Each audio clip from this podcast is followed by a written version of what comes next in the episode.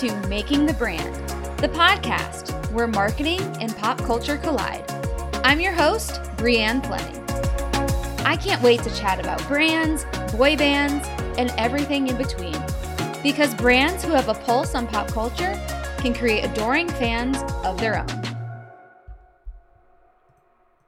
Hey everyone, welcome back to the Making the Brand podcast. It's been a while since I've interviewed someone on this show. But today's guest I thought was so interesting and she inspired me to pick this back up again. So today we have Jess Sanfilippo. She is the founder of Roadie Social. It is a brand new concept she's working on, and this might be one of the first places you get to hear about it, but it's going to be huge because Jess is behind it and she doesn't do anything small. So, Jess, welcome to the show. Oh my gosh, that was like such a glowing introduction. I'm like, oh, I got like the chills, which is my go-to sign that like something feels good. Um, yeah, thank you for having me. I'm so I'm so excited um to chat with you about this. Yeah. And you're totally right. It's like it's new, it's exciting.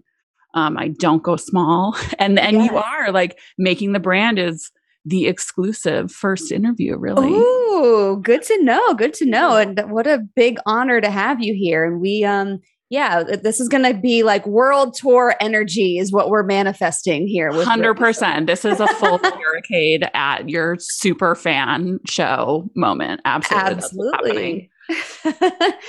All right. Well, I would love for you to just introduce your, yourself and share a bit of your background. And then I have a fun little icebreaker question for you. But first, who is Jess Sanfilippo? Tell us. Oh, who am I? That's a question I ask myself every day. I know. We wake up every morning. It's and like, I go, who am I "Ah, today?" yeah, right. It's like you wipe the crusties from the corners and you go, who are you into the mirror?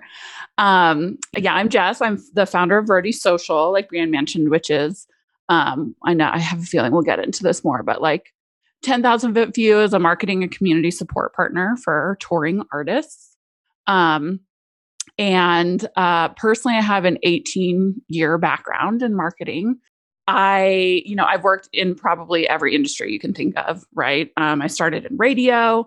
Um, I worked in film, comedy, events, conferences, tech, D2C, like you name it, I've probably done it in some capacity.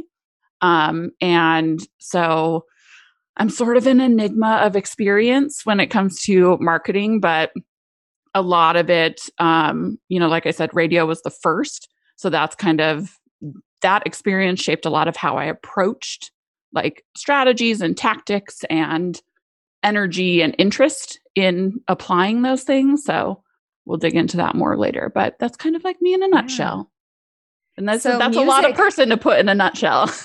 Yes, but you did it beautifully. So, I mean, coming from a radio background first, I mean, so music was kind of your first love. Is that how we're getting rounded all the way back full circle to Roadie Social, you think? we are we our through line is is the tempo, the melody. That's so true. I love that. I, I say that all the time. It's like if I had just stopped for a moment and reflected on what were those first things that I loved that really shaped me. And you know, I'm, you know, boy band fangirl and I credit Tiger Beat for like making me interested in marketing. And it's like it's those things we did growing up listening to music, those moments we had in our room with our boombox and the radio, like they they change us, don't they? oh, it it's so formative. It's wild. It is Yeah. absolutely wild. So Yeah. let's continue rewinding the clock a little bit here. I want to know what your first concert was. Okay, this is so funny because anyone who knows me like modern day Jess is always like, I'm sorry when I tell this story. Um, so because it, it just it feels very like like it makes sense and it doesn't. So I'm gonna lead the witness, I guess, and then now I will answer. Um, so my first ever concert was the inaugural Ozzfest, which wasn't a tour. So this was 1996, Phoenix Desert Sky Pavilion. I was 10 years old. Um, was a huge Black Sabbath fan. My parents, we grew up, our house always had metal or, you know, hair bands, rock, like constantly playing. Mm-hmm. Um, and so yeah, I was like two rows from the lawn at an outdoor venue in Phoenix, learning what weed was from the contact high of the lawn going, um, you know, attendees. And yeah, it was crazy because that was the the first year. I don't know if anyone knows the backstory, but quick TLDR. Um, Sharon Osbourne tried to get Ozzy Osbourne in onto the Lollapalooza lineup, and they said absolutely not. Um, this was when he was solo, and so he was like, "Screw it, I'll do my own." And so he did Ozzfest, but he just did it the first year in two cities. One of them was Phoenix. The other one was like a San Bernardino suburb called oh, okay. in California. Um, and so it's kind of wild, like as I grew up, being like reflective on that and going, oh my gosh, I was kind of there for an iconic like moment. Like that franchise is massive. Yeah. Um, now, you know, after all these years. And so I was just like, whoa, okay, cool. Like I was there in my big bright red 98 KUPD promo t-shirt and bike shorts, which is still, you know, partly my uh, uniform today as a 35 mm-hmm. year old woman. So, uh, yeah, but that was my first ever concert was an Ozzy Osbourne and friends that are just like Ozzy um, at Ozzfest crazy. Look at that. So it was a first for you and a first for them in a way. Yeah, exactly. We shared a first. I yes. haven't really ever thought of it that way, but we have a bond we don't even know we share. Yes, connected at the heart now forever yeah. with Black Sabbath. Okay, so what does modern day Jess love? I know you're a big Harry Styles fan. It's true. Is he your number one? Um, interestingly enough, he's not. Okay. Okay. I, Which I know I'm intrigued. Like, yeah. Like no offense, H, but um, so it's I it's always so hard when people are like, what's who's your number one? Like who's mm-hmm. your number mm-hmm. one musician? Um, because it changes constant consistent constantly, constantly changes. Um, but I guess if I had to say there was not an a number one, but like tied for number one, mm-hmm. um, would be Bob Dylan and Elliott Smith. Okay. Yeah. Ooh, right. Quite the very, lyricist. Quite the lyricist. Yes. Very poetic of me. Um, you know, their their music um individually had like such a significant impact during like two really, really big seasons of my life. Mm-hmm. Um, and you know, even to the point they're my son's namesake. My son's name is Dylan Elliott, and he's named after them. Oh wow! Uh, yeah, and um, you know, staying in this time machine, uh, way back, way back in the day. Uh-huh. MySpace kids was a platform. So uh, my MySpace username, I don't know if like it was kind of Tumblr esque, like your username was like a song lyric, right? Yes.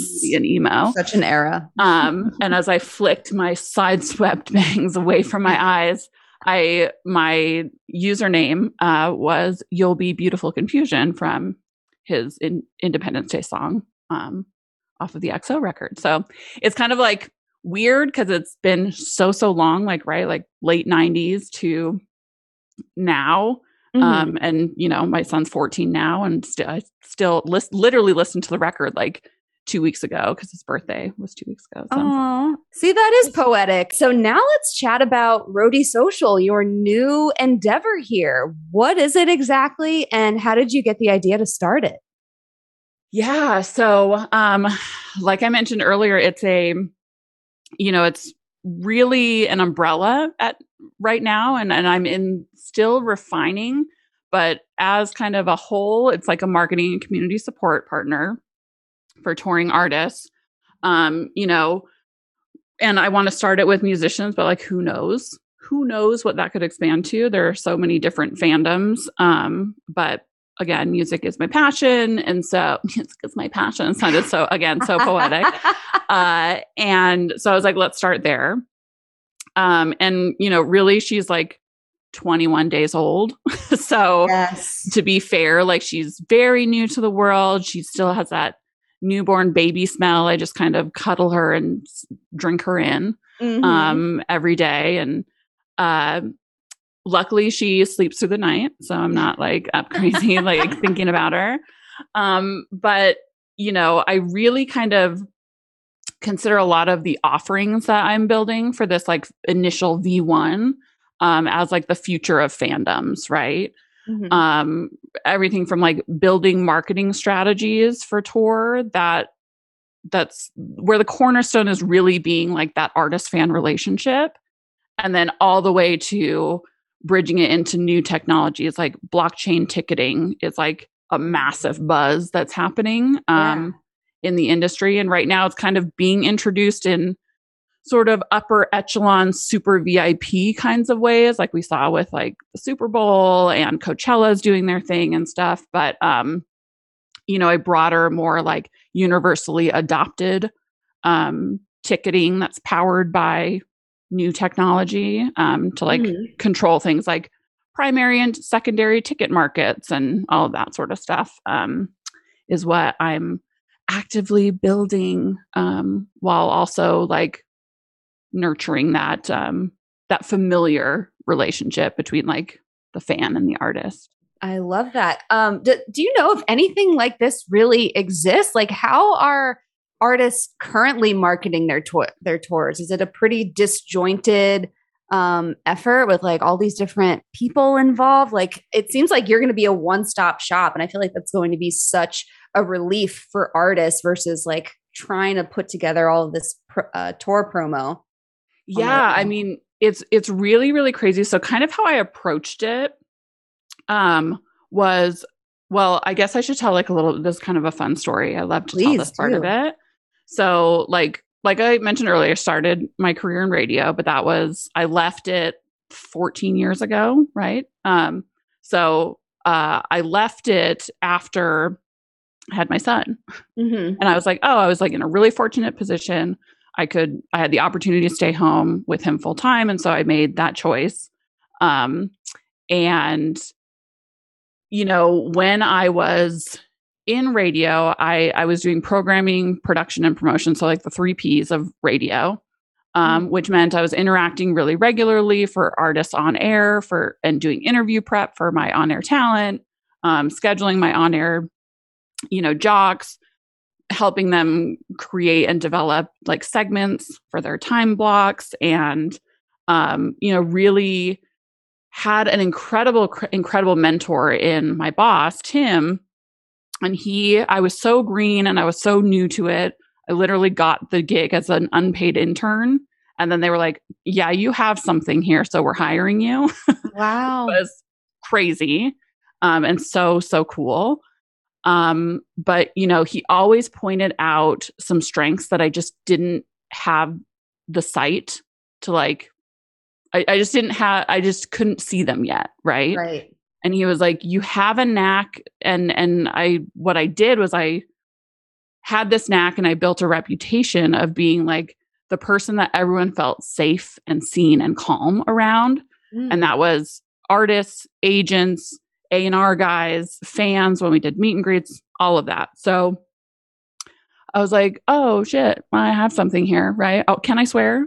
You absolutely can. okay, I was just like, I am typically a sailor, um, so I'm just I'm trying to be a hmm. little bit um, reserved, but I'll say a that is a okay. Here, go for okay, it. Perfect, perfect. we're our whole selves when we're we yes. making the brand. Absolutely. Um. So, you know, it was when I left to, uh, you know, be a full time mom uh, which you're always a full time mom. Everything else is like a side hustle when you have a kid. Mm. Um, you know, I knew I would go back, but I didn't know how or when. Um, and fast forward to seven years later, I'm sitting in my home office in LA, my kids at school. Um, I'd probably watched Almost Famous recently because for some reason that was on loop when I lived in LA which uh-huh. now looking back makes sense. Yes. Um, it is the land of almost famous. And I thought, you know, like, hmm, you know, there's the the whole Penny Lane and the Band-Aid stuff. And I was like, I just I'd, I had always kind of hated that like groupie Band-Aid like label and sort of ecosystem of stuff.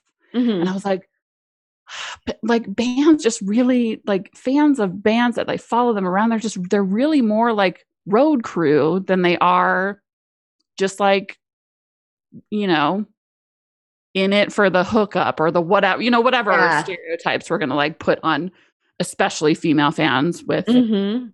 um, you know, artists or bands.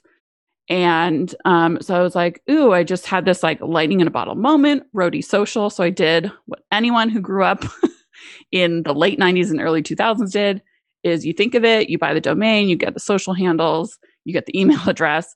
And I literally have sat on it for the past seven years. Oh my gosh. So I had I've no had- idea. Yeah, yeah. So I, I did that full court press of like the name something that's still TBD. Yes. Um, didn't give it much thought for like a decade, save for like when it would the GoDaddy renewal of notification would come up, and I'd be like, oh yeah, I should probably do something with this.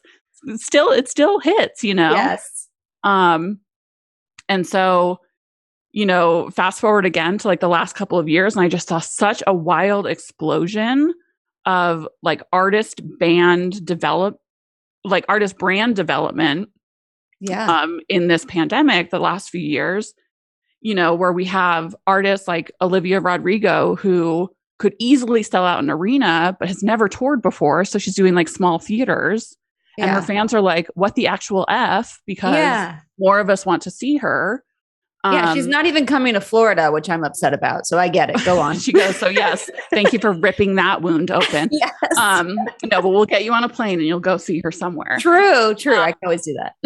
but uh you know I, I we were all stuck at home and and what were we doing more than you know swiping scrolling our lives away on tiktok and stuff yeah. and um you know i really started to see that that artist fan relationship morphing into this like beautiful trust exchange online Yeah. um, and then when tours started to hit the road again in like fall, winter of last year, and the content started flooding social media, you know, like TikTok, Instagram, Reddit was a fascinating uh, corner of the internet that when artists were on tour um, or like start stopped uh, some of their tours in like the spring um, it was crazy crazy the volume of tour related content and conversation that started to happen on these channels. And I just had this light bulb moment. I was like, this is it. This is a different thing when it comes to con- concert experiences, right? Like Mhm. from hunt, like front of house to back of house, like everything feels really new, but and really familiar, but also like deeper and closer. Yes. And so I wanted to lean into that, you know, like that depth and that bond between the stage and the stand and like get that, have that be something that is nurtured because I, you know, I, I'm very studious. I'm a deep researcher before I do anything. Seven years sitting on a campus and but the timing is perfect now. it- it's crazy how perfect it is. You're absolutely Yeah. right. And so, in that studiousness of myself and my Yes. just my tendency, um, I was like, before I formulate any offerings, because I can look at this and I can be like, oh, this is what the industry needs. This is what artists need. This is what fans want, right? Mhm. and artists want to, right? Let's not just make it a need want transaction.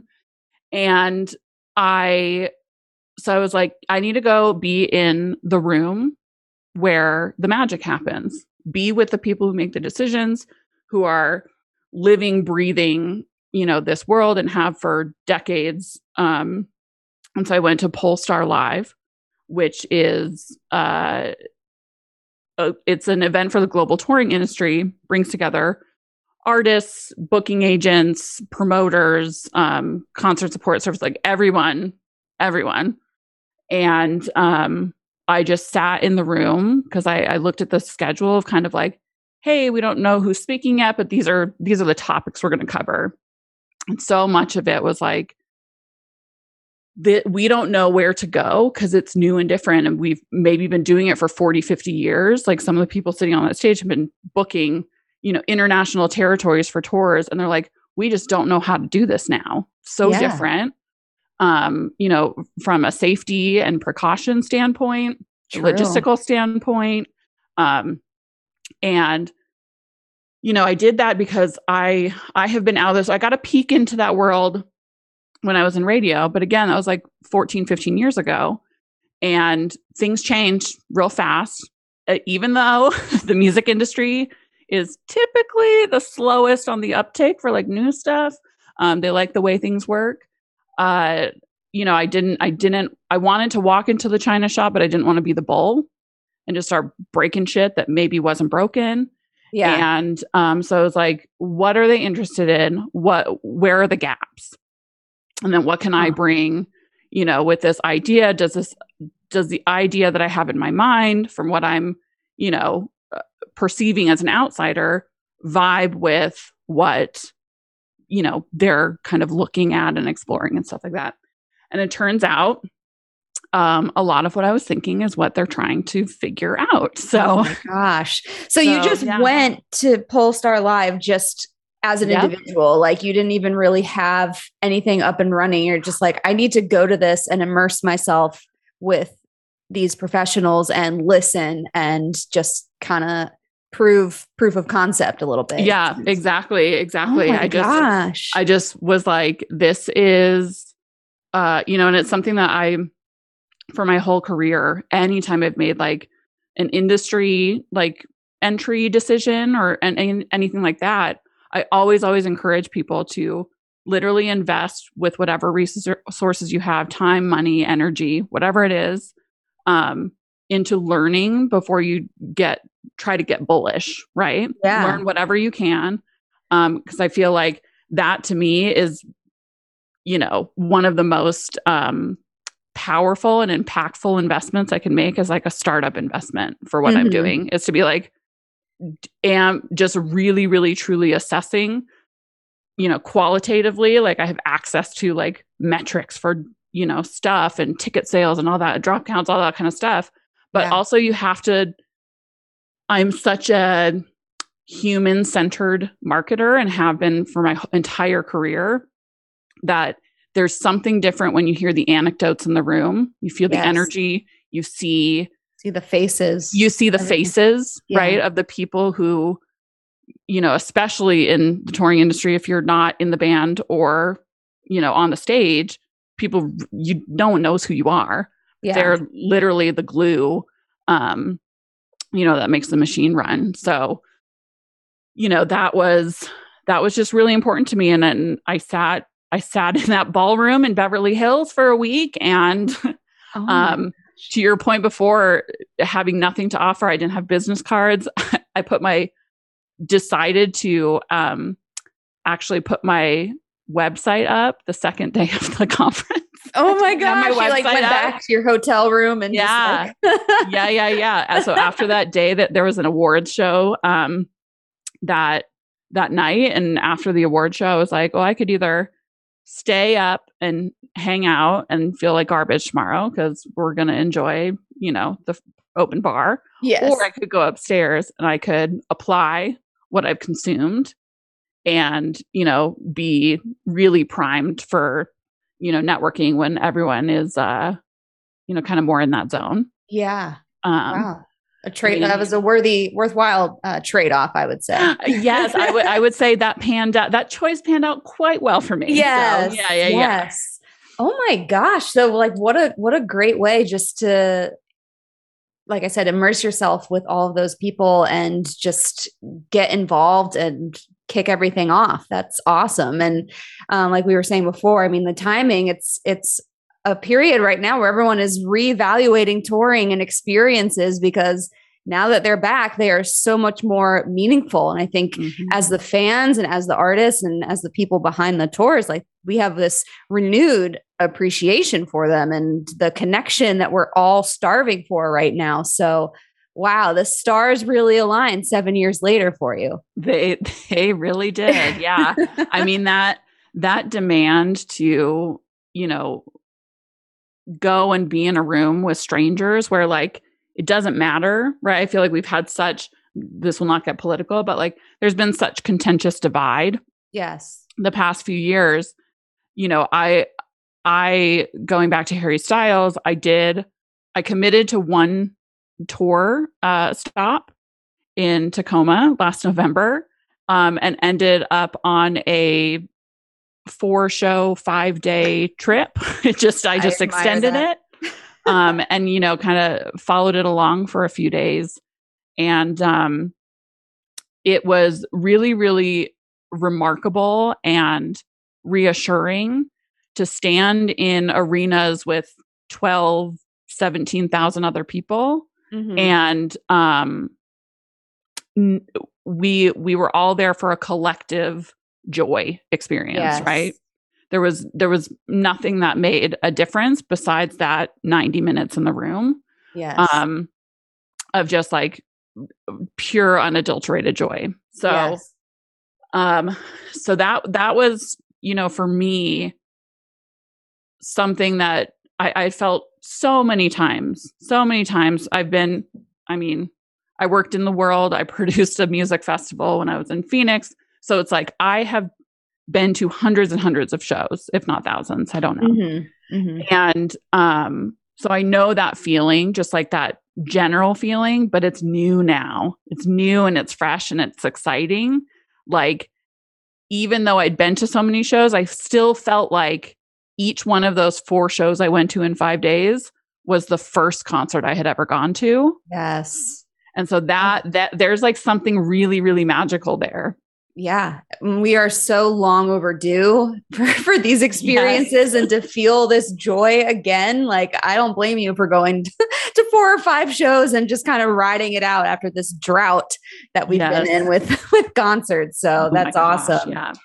So I want to speak to just some of the fears and maybe the risks that went through your mind when thinking about starting this and you know starting a, a business is very scary. There are a lot of unknowns and maybe we can touch on just some of the things that you've gone through that maybe other people uh, can relate to and just how you've pushed through some of those fears or um, doubts that you may have been having this whole time. Yeah, um, I mean, the biggest fear that that I had in starting this was that I was going to be a snot faced new kid that thought they knew stuff or, or perceived that way. Yeah. Um, and so a new kid on the block, the new and NKOTB, and I was like, I do have the right stuff, but we'll get there. Oh, oh, oh. um, so you know that that was a big fear and i think that that's what dr- motivated me to approach developing it and launching it the way that i did where i i was hey i'm coming to be a fly on the wall. I'm not coming in to like break the china right? Right. Um and you know inherently there's tons of risks tons of risks with starting um a new you know a new company or or a business. Um this is my second business I've started. And so, um, you know, my previous one was a marketing agency and was really what kind of gave me that breadth of industry, you know, different industry experiences um, in marketing. And, you know, I, I left a cushy, like great um, work culture uh, at, you know, at the beginning of February to pursue this full time. Um, and I knew that that was what I needed to do. I spent really, I spent like two months figuring it out. so my, you know, my partner jokes that, uh, and someday I know I'll tell him this story, but my partner jokes that Harry Styles broke me because ah. it, it really was, um, you know, I had, uh, again, was in a fortunate enough position to be, you know, barricade at two of the shows and and really close in the pit for the other yeah. two. And so I got to not only watch and I bookended my um I bookended with like open pit and then like my middle shows were like barricade, like end of stage catwalk. So I was like watching the crew again. Um and I I'm glad I at least took some videos and thanks again to TikTok and everyone who like posts content from concerts because like if there was any show I blacked out at, it was those two. Um, because I was paying so much attention to the crew. Um, and it, it took me back to when I was, you know, working shows in Phoenix or producing the festival I produced in Phoenix to stand side stage and watch those glue people in the machine Yeah. doing like phenomenal things um and and making everything that the fans in that room we were experiencing and the artist was experiencing on stage feel effortless and seamless um and so I don't know where I was going. Oh, so I was like, anyway, so so I came back from that, and that was really kind of when things started to like click for me. Like I was like, I think that there's something. I know there's something new and different in the energy of going to a concert and concert going, and how do I fit into this? And then um, I really do think when I I came home um, after I slept for 19 hours uh, because you don't sleep. you Right. don't sleep when you impromptu take five days on a you know a concert tour spontaneously Yeah. um, and also launch a product in the meantime. Um, you know, just you know, like no big deal. Just Normal like don't things. stack too much on your plate, Jess. um, but I managed to do both of them, um, which was also a signal to me that I was like, okay, this feels scarier than it is. But if you can do two big, really big things, one, you're filling your like personal cup, um, you know, to the point it's overflowing, and also you're like meeting the moment for these really, really big milestones for the company you're currently at. If you can do both of those together, you can do this full time, you know, yeah. full time focused. So, Mhm. um, that was like a validator for me. Yeah. And so I came home and and I, you know, got through our our holiday shopping season, and I just said, "Hey, I need to take, um, you know, I don't know how long, but I need to take some time to focus on my mental, spiritual, and physical health." Right? Like I was like, I'm burnt out. I'm going too hard. Like, what do I want to be doing? And um, two months later, I I made the call, and I was like, "This is what I need to be doing." yeah. I sit here and I think about it and I spend the time working through why, you know, why Harry Styles broke me um, with prof- with, you know, therapists and professionals. Um, you know, it it as time went on, it just became more and more clear and and defined. I just had so much more clarity around um, this is what you're supposed to do. You're where Yeah. you're at when you're supposed to be there and you're about to build the experience you're you're meant to have. So I think Harry Styles inspired you. he did. He did. but I think it's so interesting that these epiphanies and kind of realizations that you've had, a lot of them have have stemmed from getting out there, like going to that event, going to um, these Harry Styles shows, and just kind of getting out into the world a little bit and away from our desks and just living a little and seeing what feels right and what comes to you. I think in this work from home world that we're all in right now, like a lot of times we are contemplating like what our next move is or or what we're really hoping to do next and i love that you took the time and and created those experiences for yourself to get that clarity Yeah, I mean, I, I feel like we, you know, being being as stuck in one place as as a lot of us have been, um, you know, and staying put, we're consuming a lot, but we're not absorbing. You know, you really you really get the opportunity to absorb inspiration and experience and and the growth of self when you leave the four walls, right?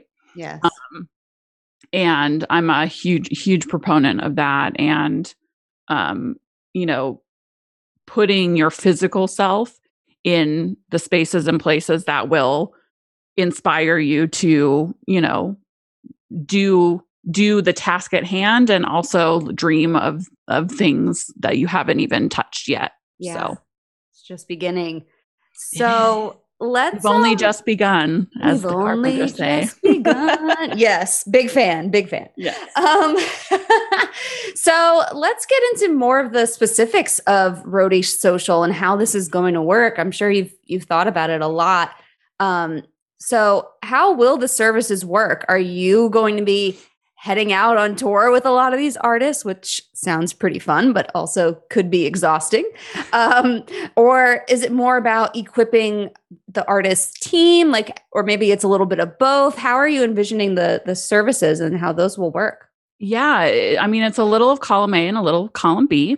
Mm-hmm. Um, you know, mostly we're hanging out in column A at the moment. I think that this is and and I've been fortunate enough to have conversations with some pretty major stakeholders in um, the agent and artist space um, to get intel from them on like what you know what is your interest in these sort of innovative approaches to activating fans? How how does the ecosystem work now? And like you like we talked about earlier it's so disjointed.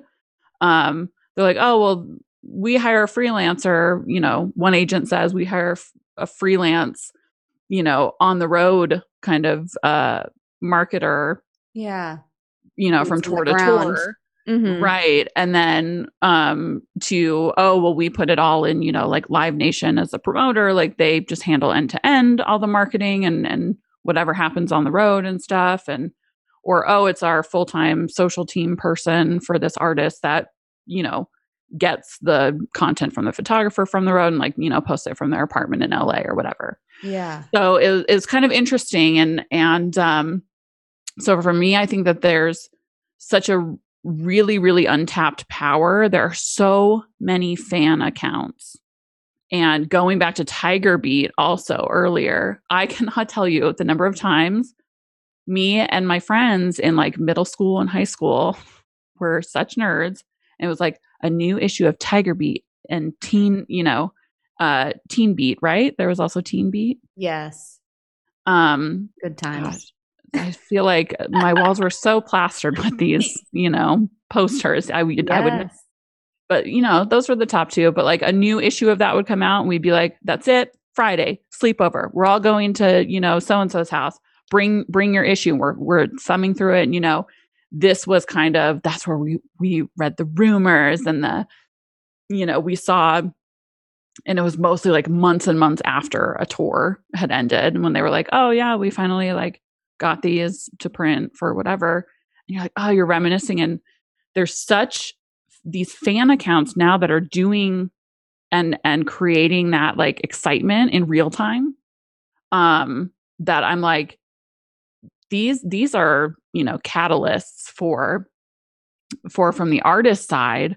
Um, you know, not free promo. I mean, right now they're doing it free promotion, but like making that relationship official to, you know, equip these super fans that, you know, really are going from, hey, like I'm going to a concert to no, this artist that I'm a super fan of is on tour for, you know, either a US tour or a world tour for 30 to 90 days. I'm I've saved up for the past year or a couple years in, in this case, and I'm just going to every show I can. Yeah. Um, you know, they're making a lifestyle out of it. And um doing, you know, giving access to a lot of people that depending on the artist, whether the show's sold out and they just literally couldn't physically get a ticket to go, um, or, you know, financially they can't afford to go, or, you know, life circumstances prevents them from going, whatever, whatever the case is for someone not to be in person at the venue, they're granting this access to the entire experience, right? From traveling and whether that's down the road to the venue or across the country or across the world to the venue, um, to getting prepared, to planning their outfits, to um, you know, getting together with their friends, like going to dinner before grabbing drinks, you know, pre-gaming, like whatever the energy or the vibe is, all the way up to like live streaming their POV during the concert for the entire concert. Yeah. And so I think that you know, I look at that and I go there there's a way here to facilitate a a stronger, more direct connection with these experiences and have the artists be in on that, you know, not in in like a sleazy like businessy way, but like be a part of that because that artist fan relationship is something so elevated from what it typically has been thanks to like social media and and you know everyone being stuck at home and Yeah.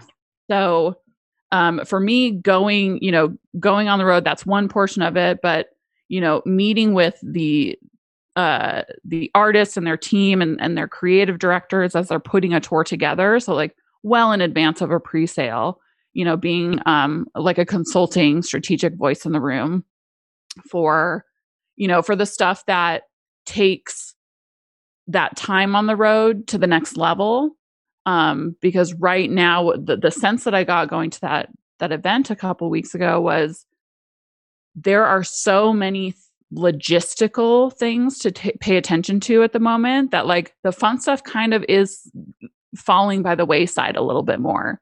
It's feeling a little bit more like um cold and like structured like okay we have I to make sure like every you know what i mean? Like um you know touring in bubbles and, and things like that. Like there are interactive experiences that just don't exist anymore um Yeah. you know in person.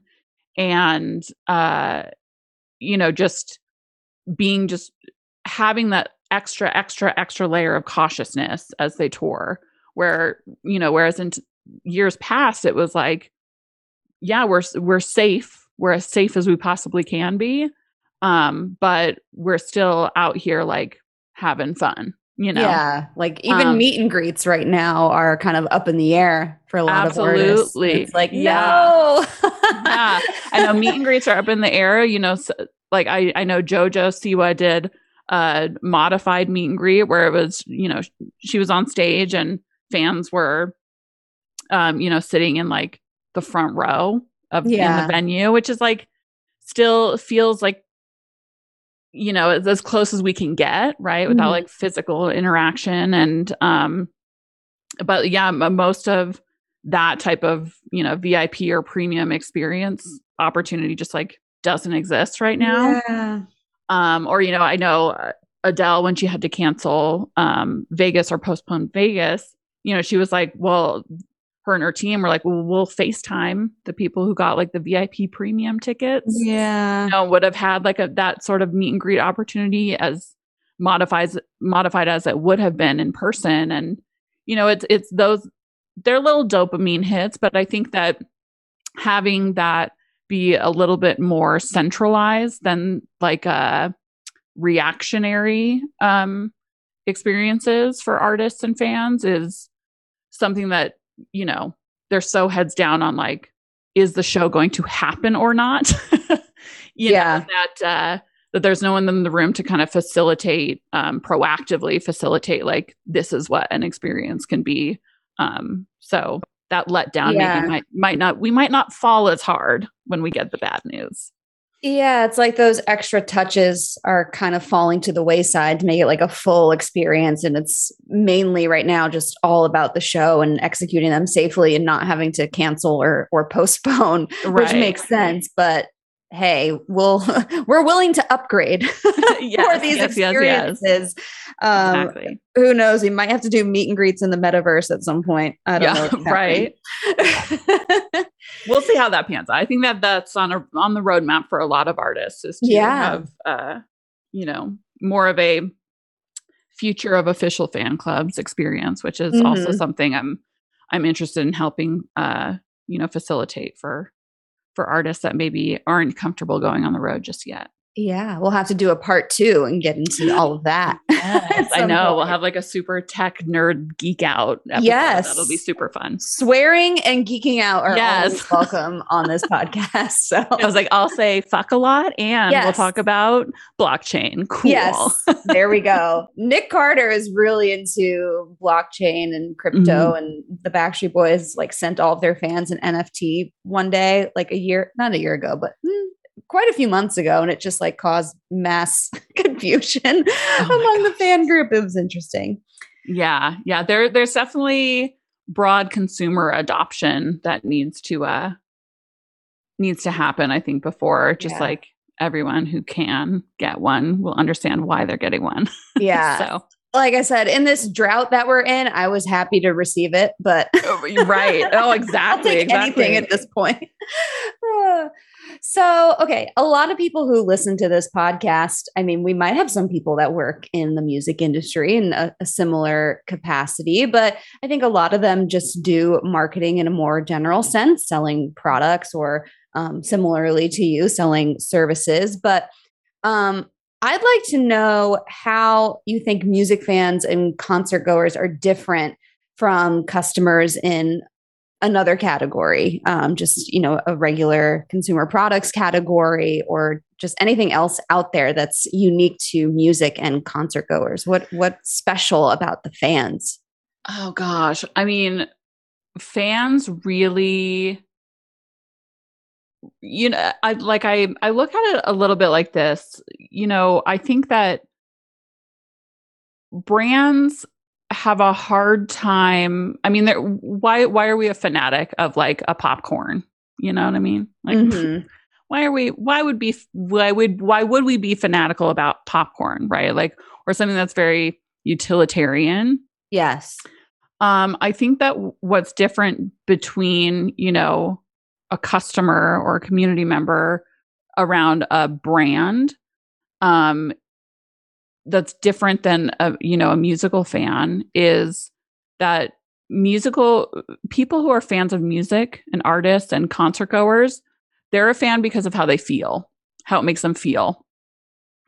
Um it's a really really like emotionally connected thing. I can't bring myself to be emotionally connected to orville redenbacher. Right. i mean i love popcorn. It's like i always have it stocked in my house but um it's it's not something that I'm willing to fly 4,000 miles to get popcorn. Yes. If that makes sense.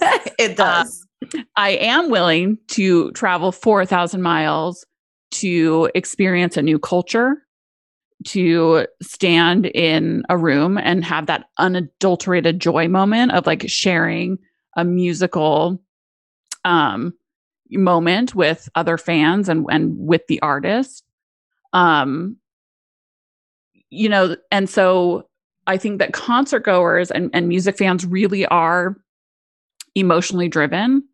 Um, and it takes a very emotionally intelligent and empathic marketer to market to those people because they, it is a demographic and a psychographic that I have come to realize uh, sees through bullshit the mm-hmm. fastest.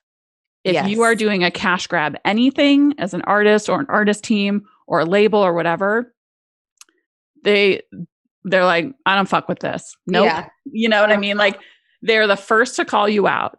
Where if it where if it's like, hey, we have this new popcorn seasoning. It's like, cool. I know you just want to make money off of because you just sell things. Yeah. It doesn't um, feel as like personal. Right. And you know? and if if you were to drill it down, musicians, the only thing that they're selling is connection. Right. Um, and so, you know, they're they're selling uh, you know, art, which is like just a it's just a different thing um than like a thing. Yeah. Uh, does that make sense? That makes sense. It right? does. Okay. It absolutely does. And I think for me, like I when I get in like this weird almost panic mode when I see dates being announced and I feel like oh my gosh I have to see them this time and I have to you get to, the sweats yeah. Yes absolutely. the pre-sale sweats. Absolutely. they're real folks. Yes it's a condition. And I think what that really stems from is that there's this like scarcity with your favorite artists. Like honestly you know the Backstreet Boys have been around for almost 30 years. Are they going to keep touring. I mean, Kevin just turned 50. I think mm-hmm. they're they're still, you know, they're still doing things. They're still out there, but it's like, gosh, if I don't see them now, like it feels finite. Um, right. And that's really scary to me. Like you have to see them in as many places and as often as possible. Where popcorn is going to be around forever. I don't feel like that's ever going to go away. Right. And even with something like sports, sports is a little bit different because your favorite players come and go, but your team still exists and you still learn to love, you know, a, new group of athletes. But like your musicians that you love. It feels like there's this timetable that is the elephant in the room a little bit. At least oh, for, for sure. You, you know, yeah. I, I totally agree with that. I, you know, just ta- talking about sports and teams, like that's such a legacy community. It's a yeah. legacy commitment, right? Um, as a fan. And like you said, like there there is a limited supply of because it's a human being, right? It's, yes. it's a human or group of humans um, that you get to experience, and like how lucky are we to get to live, you know, at the same time as some of these talented, creative human beings um, with all of the billions of years of this rock we hurdle through the yeah. on you know like we're we're um we're alive at the same time right? Yes. to like, like way um existential about it. Uh but it it is it, it's it is the pre-sale sweats. You go i have to see them and i have to see them as much as i possibly can because who i mean i think the pandemic kind of gave us now two lenses of holy shit, I have to get tickets. Yes. because one, it's like we don't know, we we've seen now firsthand how something so entirely out of our control um, can pull the rug out from yeah. even that being an option for years. Um, and then so now we're going, okay, their fandoms are bigger. So there's more fans, there's more people that want it, there's more demand. Um, there's more people who are hungry for it, but I'm the hungriest. Yeah. And um, and also like if I don't get them, and, and it's kind of mixed too. Like I know for Harry's tour, some people had those tickets for three years before they used them. Oh my gosh. Yeah. yeah. I have a friend who had has still has Backstreet tickets that she bought with these two other girlfriends of hers and both of them have had like one or two kids and they were supposed to travel to the show and they're, they're, like a whole new group of people now and it's like i don't know if i'll be able to make it this time. Oh my gosh. Well again thinking back to um you know the audience for this podcast i think a lot of them are just general marketers. What can they take away from from this? And concert going in general and and how how can more just brands and companies deepen their relationship with their audience? Maybe not on the level of you know they're going to follow you around on a world tour but right. That would take but, a lot of staffing to follow every customer around it would tour. it would. Yeah. We're a global market now. Um having started in this music and fan and concert and show kind of space the thing that is really, really powerful about paying attention to this, and I also encourage people to pay attention to like up and coming like street performers that are, I hate the word hustle, but we're going to say it here, that hustle so, so hard to make an impact and build a fan base and build the attention, right? It's the attention that really is like you have to get the attention first. So be flashy, but don't be gross or whatever. But then, like, when people are there, being observant more than you are pushing things at people.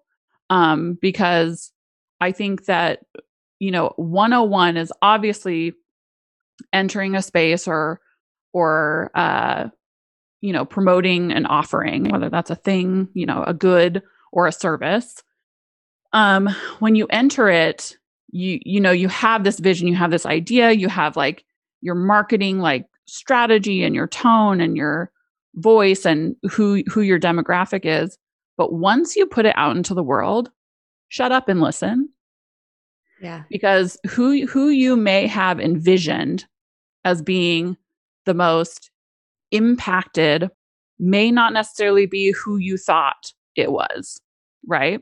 You may have been like, oh, this is a thing that is perfect for, you know, this type of person, this person's, this type of lifestyle, this whatever. But once it's out there and, and you're positioning it way it it in those ways to to appeal to those things if it appeals to someone else in in a more powerful way that's all right um it's it's okay to reposition what you do and what you offer and what you could provide. And it, it really comes down to being a human.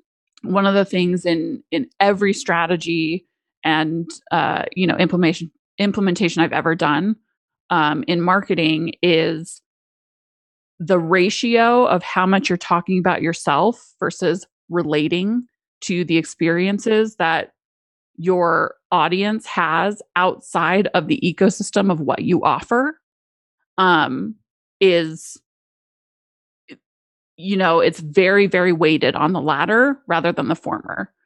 If we have a day of the week um, you know we have seven days in a week and you're doing one piece of content per day two at max of those pieces of content should be talking about your product or your company or your service. Um, the rest should be participating in the conversation um, the conversations that your uh, customers or your audience is having right so if your audience is super into great example pop culture um, you should be par- participating in pop culture conversations um, with mm-hmm. them having having a genuine human presence um, in those spaces as opposed to always talking about yourself always talking about who you want to think is you know oh i want this this you know demo or whatever to like think i'm the coolest um and then like ignoring the demo that's like actually showing up is um you know it's a lot of the companies that i've worked with um for years usually c- come to me and and become clients of mine because they've stuck so like firmly to this is who we want to think we're cool or like that we want to have as customers.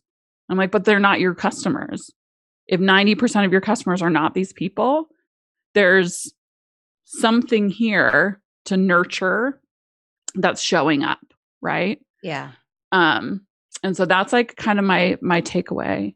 It's a great lesson because a lot of times, I mean, I feel like we have to fight to prove that that imbalance is how it should be, that it's, mm-hmm. you know, mm-hmm. 5 days just relating to your audience and conversing with them and engaging and you know on the lower end actually talking about your products your services and and right. broadcasting that information out and when you have superiors that might not get it and they're like why aren't you promoting this and they just think everything is about selling and that bottom line, they don't see the value in that nurturing and how that really also correlates with those sales and everything that they're that they're For trying sure. to, to improve. It's like we have to build the relationship first. Like let let yes. us do what we do best.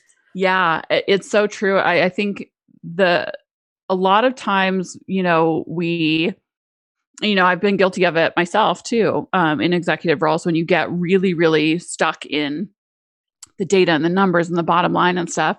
But the healthiest bottom line will come from the return on relationship instead Ooh. of the return on investment. Ooh. Yeah.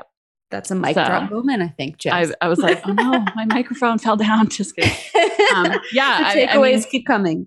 they, they keep coming. But I mean, that, and, and it's been proven to me time and time again when I get so, so wrapped up in, oh, we have to hit a number, we have to hit a metric, we have to hit, you know, X revenue, um, and and not looking at the health of the re- experience that potential customers, current customers, you know, new customers are having with your brand and your products and just being like we just have to hit a number.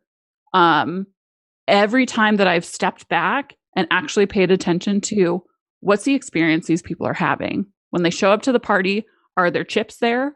Are they chips that they were told would be there? Am I saying Doritos and they show up and there's Cheetos? And they're like, excuse me, I came for the Doritos. It's cheese, but it's different. Um, Don't forget the popcorn too. I know, and the popcorn Orville's there, but we didn't know Orville was going to be there.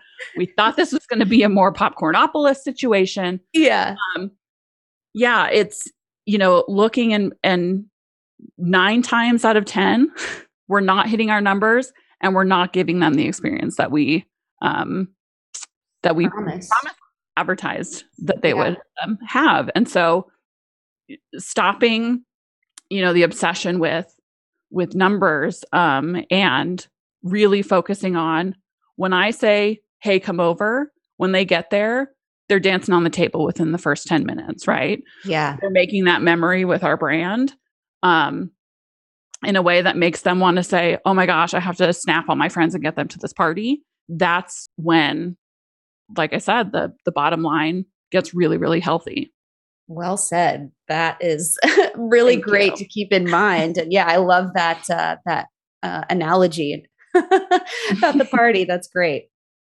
Um, okay, so I'd like to wrap up. I want to hear who your dream client is. Ooh, okay. So I have three dream clients. I have lots of Okay. dreams. Um, so my current three dream clients would be Harry Styles. Hope everyone was sitting down for that one. Um, I would also Lizzo would also be a phenomenal. Her fan base is insanely Oh. amazing. The lesbians, right? The lesbians, I love them. Um, and then Rosalia is also one. Um, I don't know if anyone like she is on a rocket ship and she's incredible. If you have not heard her music, it's phenomenal. I haven't. Um, yes. So Rosalia, Harry Styles, and Lizzo would be my three dream clients. Solid choices. I know the next time we check in, maybe when we do our part two, that they're going to be your clients. I'm putting that out there. I appreciate this energy. I mean, come on. I've compelled you. You're propelling me. It's Yep. like I love it. I firmly believe that you could DM your way anywhere. So we'll figure out. Th- who this gets is true. I am notorious for the somehow effective DM slide. Yeah. I am I am not a spray and prayer, if you will. I am very um I'm, I'm I don't subscribe to the volume is the key to suc unlocking success. Um, I think that intentional uh intentional interactions whether it's cold or you know over time warmed um, is Yeah. the is the stronger and more powerful way to go so Yeah. i am yeah i'm just like if i'm in your dms you're special babe you know Yeah.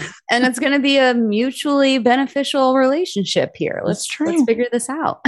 we're gonna we are going to do good things be good people and be do good by the people we meet along the way guiding values of roadie social Well, I'm so glad I slid into your DMs and that you were willing to hop on here and tell the world kind of the debut about Roadie Social. Is there anything else you'd like to share with us? I mean, no, I would I would just love any, you know, roadiesocial.com if you want to learn more about the sort of top level slash specifics of, you know, what what we do and follow on social at Roadie Social on Instagram and Twitter. Yeah, and you're already hosting some really fun conversations on social, just things that are making that are making us reminisce and just get super excited to head back out on the road. Can Um, I tell you, it has been the most soul filling experience to put those prompts out. Yeah. Like I have gotten emotional. I collect them all. but Oh, I have gotten emotional at how connected such simple reminiscing has has like resulted in. I mean, it's just like it's wild to me and I love it and I'm I hold it with such honor that people um are reliving those experiences when I Oh, when I put them out on Twitter. It's like it's something that I do not take for granted at all. Yes, absolutely. Well, thank you, Jess. So happy you joined me today. I am so excited to see what you do next. And um, yeah, if you if your touring brings you to South Florida, let me know. I will hang out in the pit with you wherever you end up. 100% we will dance our faces off in the pit of some show together. Sounds good. Sounds good. Thanks, Jess. Thanks. If you're a fan of this podcast, be sure to subscribe, or better yet, leave a review. You can also join my Twitter chat at hashtag PopChat for weekly pop culture discussions you can actually learn from. If you have an idea for an episode, shoot me a DM at Brienne2K. As always, thanks for listening.